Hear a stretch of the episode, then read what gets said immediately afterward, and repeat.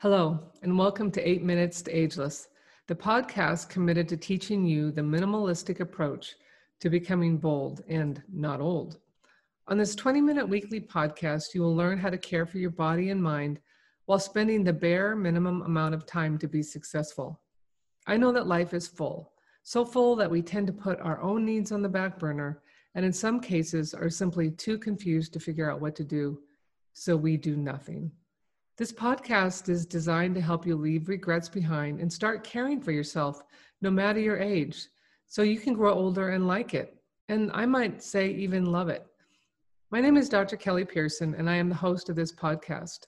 I'm a practicing chiropractic physician and author of 8 Minutes to Ageless. Over the past 40 years, my patients have taught me so much about what not to do that I finally just had to get this book written and podcast started. But before we begin, I want to thank all of you who've read my book and keep sending me inspiring comments that you're getting your life back. That makes all the difference and makes me smile. Good morning, good afternoon, or good evening. I am happy to be back with you. That's a kind of a funny story I wanted to share that leads into a topic that I think is so critical, and that is, you know, as we're aging, we sometimes forget that we're missing some things or things start dropping off. And protein is one of those things, actually, and collagen is another one of those things. So I want to give you some perspective about why it's important maybe to up the ante a little bit. But in full disclosure, I had my mom died about 10 years ago, and she was one of those moms that any child would be thrilled to have. She worked in the home and took care of the three kids, and everybody wanted to be with my mom, and she was a blast. And she taught me a lot of good things about life, you know, the golden rules that I can do anything I choose to do, just make sure I do it right and that I'm kind. And if I don't have anything nice to say, don't say anything at all. Some of those things work most of the time. Every once in a while, you've got to speak up and say something that's uncomfortable. But my mom was a great role model, but sadly, she didn't have the understanding about nutrition that we're afforded these days. And sadly, she was one of those people that got addicted to cigarettes in her younger years. Of course, back then, smoking was kind of sexy. Doctors were doing it. Models were doing it. And like any substance, some people are grossly addicted to nicotine and others are not so much. But during the course of her life, sadly, she did die of lung cancer, something we were all warning her about, but she did not necessarily have a diet that was included enough protein. So later in life, my mom's skin got kind of loose and saggy, and my sister, who's my best friend, we laugh hysterically when we're maybe doing a downward dog and yoga, and we're wearing shorts, and we look at her legs and we're like, what the heck? We look like mom, geez. And when that happens, we know that we're not getting enough protein. So then we'll pump up our protein, and things turn the corner in about 2 or 3 months, and you're good to go. And listen, we all have stages in our life when we're really good with what we're supposed to be doing, and then life happens, a crisis occurs, and a few of our good habits drop off, and then you pull yourself back together. But protein is so important, and it's interesting because my sister's a vegetarian, mostly for emotional reasons. She just loves animals, as do I, but I know that I need flesh because it's an abundant source of protein. So let's step back and just talk about, you know, protein are those foods that are made up basically of amino acids, and we need amino acids for building blocks for strong bones and muscles. We've heard it a million times, but it's absolutely critical that you start to pay attention to how many grams of protein are in this or that, and because I'm trying to Jones for a particular amount. So how much protein should we be choosing? Well, let's say on the average, you know, the RDA, the recommended dose allowance, which I think are hideously low for most humans, they say something like 46 grams for women and 56 grams for men. That's just a gross generalization. And you can start looking at it around grams per pound. Let's say you weighed 150 pounds. That would be about 54 grams. If you weighed 180 grams, that'd be about 65 grams. It's kind of the average of what maybe they think a woman would weigh 150 and what a man would weigh 180. But let's say you're a bodybuilder, or let's say you're an elderly person who's just not getting enough food in, and you're getting saggy, and your collagen is there's a deficit of your collagen, and maybe you're craving carbohydrates or you're gaining weight. You might strongly start considering paying attention to how many grams of protein are in the different foods you eat. So let's give a couple examples. Like, for instance, in 1 ounce of cheese, on the average, that's 7 grams. And 3 eggs, on the average, that's 19 grams. 1 ounce of almonds, 6 grams. You know, you get a small 6 ounce sirloin, it's 26 grams. 3.5 ounces of chicken, which has the highest density of protein, 38 grams. So if you get a little chicken every day, you're moving forward. A cup of edamame, that's 19 grams, or a can of tuna fish, that's also 19 grams. Now, you can also look towards protein powders. For instance, I use something called Metagenics. I can only get it through practitioners, sadly, but I love this stuff because it's clean and it's sweetened with good stuff, and it's not very sweet, and there's no icky artificial sweeteners. 2 scoops would give me about 17 grams, but there's another product that you can buy online called Organifi, and it's pretty clean stuff as well. And 1 scoop of that gives you 26 grams. So, you know, let's say in a given day, you're 65-year-old, you notice that your skin is kind of looking a little bit like elephant skin. When you're running, you look down and see this bloop, bloop, bloop thing happening. You're like, what the heck? Take a look at how much take a look at how much protein you're getting, because it's not just your skin that needs the protein. It's your muscles and it's your bones. And basically it's any type of repair. If you have an injury, you need repair. And that's where the protein comes in. So I also want to talk just a little bit about collagen. Collagen is also a protein. It consists of 3 particular amino acids, and it has a lot to do with our skin and our hair and our nails. And it's the big la-di-da now, everybody making sure if you want to look beautiful, you have enough collagen. And that's all fine and well, but collagen is just part of the drill with amino acids. You have over 2 dozen amino acids that you need to get every day. And those 3 in collagen are just 3 of them. So you can't just rely on getting collagen. But let me just say that when you are a vegetarian, you're going to have a hard time getting all the essential amino acids, meaning all the amino acids that your body does not make. Sometimes your body makes cool things, but there are some essential amino acids your body cannot make and relies on food to get it. And if you are a vegetarian, you better be taking B12 along with it, because you simply just can't get enough. You just can't get that B12 from your vegetarian sources of protein. So that's also very, very important. But let's say you don't want to take a collagen supplement. By the way, let me back it up and tell you that there's 28 different kinds of collagen, but in your human body, 90% of your collagen is collagen type 1.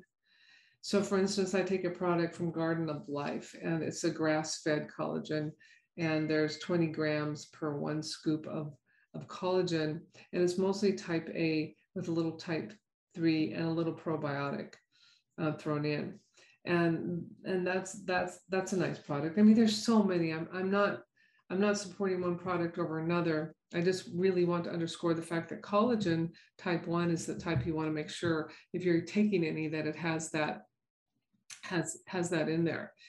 So when you are taking in collagen or taking in protein, that's one thing. You could be eating a ton of that food, but remember, if you're not absorbing in your small intestine and your large intestine, if your gut is unhealthy and you're inflamed and you always have tummy pain because you're eating a lot of toxic foods, then you likely are not absorbing the amino acids into back through from the gut into your bloodstream to where it needs to go to build tissue.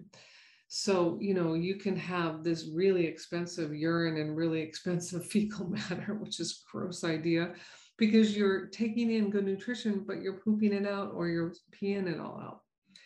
And that's no good. So the probiotic, I mean, the collagen that I take has a probiotic in it. The protein powders that I take have probiotics in them. I also take a probiotic as well. And I change that up. I take different probiotics, but I make sure they're good quality. There's so many different bugs that we need to ingest. So you kind of have to keep changing the variety of things that you take in. Of course, you could do fermented foods like sauerkraut and kimchi and things like that. But if you're only relying on one food source to get your probiotics, you're missing something. So you've got to keep reaching out and trying different probiotics, or maybe you find three brands you really like, and you take one month, one the second month, one the third month, right? So you're switching it and constantly increasing the variability of the probiotics you're getting.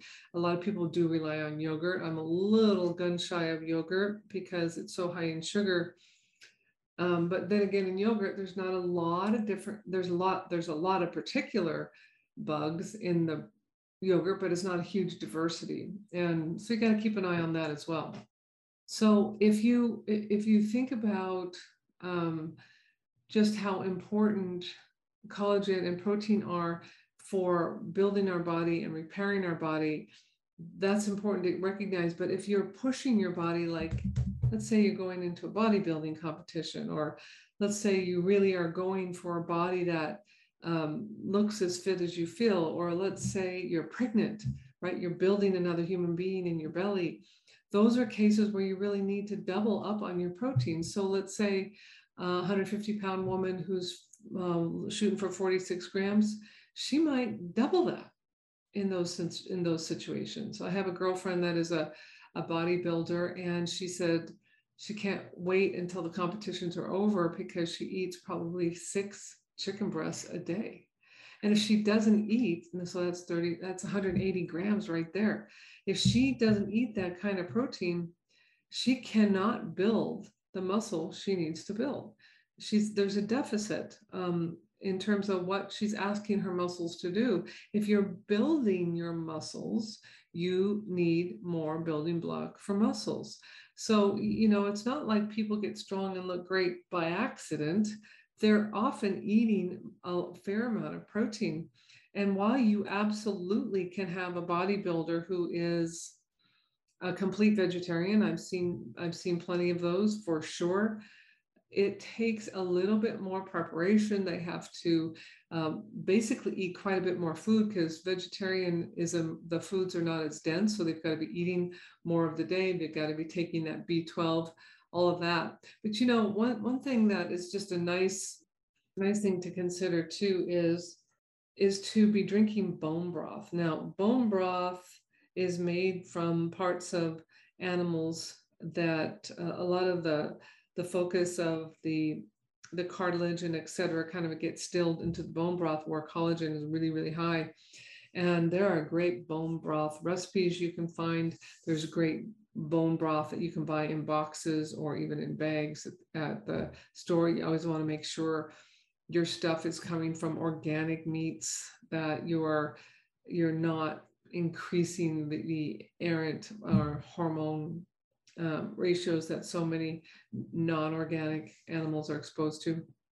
So the bone broth is a nice thing to sip on, let's say in lieu of your cup of tea or second cup of coffee. You can put maybe even a little apple cider vinegar, a tablespoon, just adds to the zing of the taste. It's a really great thing to start contributing as well. Now, of course, if you're vegetarian, that's a no-go because you don't want anything coming from an animal, but that's the challenge, you know, that's the decision you make when you're vegetarian. There are certain things you do have to give up. And I'm not saying one is better than the other. I think we all have to listen to what we need. I mean, I'm a huge animal lover, and for years I tried to eat vegetarian, but with the work I do all day long and I exercise, I just get pooped out if I don't have enough enough protein. And while I know I could do it with eating more food, I honestly don't always have time to eat the more food and to cook that much longer every day to prepare. And so it takes work. So I guess my point then is, if you're looking at your body and you go, what the hey, what just happened to my legs? Or why is the back of my elbow, you know, where the women are always complaining about that little piece of flesh that rolls back and forth. What happened there? Overnight, it just seems like things went south.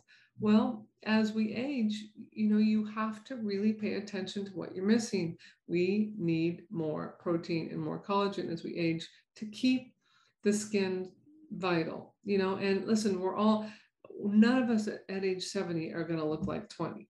It's not the point. The point is that you take the best care of your body possible, enjoy the fruits of being on the planet and gaining wisdom. Don't be bothered by a little bit of this or that in terms of wrinkles. But sometimes we're walking around looking like we're 20 years older than we are because we just don't know that our body needs protein. And I will tell you that not only when do you look better when you're eating more protein, there's just a sense of serenity or peace or calm that comes as well when you're eating enough protein. And you know, what's interesting is that they say, when you're eating, try to eat your protein first before you start nibbling on all those crazy carbohydrates and processed foods. For one thing, when you take in your protein, you reduce the amount of ghrelin, which is the hormone in our stomach that gets produced when we're hungry. It's the hormone that gets nutty when you just like want to eat anything around you, as long as it's food.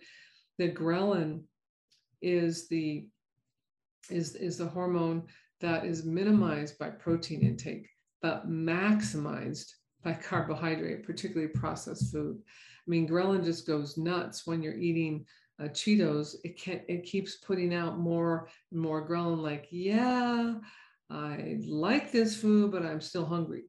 And then you get this preponderance of ghrelin. The opposite hormone in the stomach is leptin, which is our satiety hormone, where we're like, okay, I'm good. So when you eat protein more at a meal than you might have before, you're going to find you get sated a lot sooner.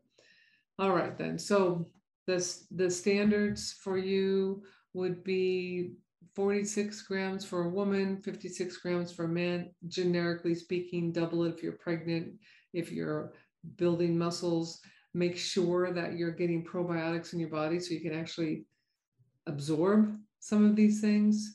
You know, chicken and then meat and then eggs and then cheese in that order are really our best sources of protein. But certainly, I mean, there's protein in vegetables, there's protein in grains, there's protein in soy and edamame and those kinds of things. It's just harder to get, that's all. And there's plenty of data online about how much food carries how many grams and that type of thing. I just want to make you aware that you should be really searching for a certain amount of protein every day in order to fulfill the needs of you as a human, particularly if you're aging and particularly if you're intending to work out harder or really try to regain a status of gaining your muscles again that you've lost because you've been sedentary for a couple of years in a row, which certainly happens in the world. All right, well, I hope that you all are aware of the power of protein and what you might do to move life forward. And I, as always, appreciate the heck out of you guys and look forward to speaking to you next week. In keeping with my minimalistic approach to life, I keep this podcast short and only add the most critical points, not adding fluff.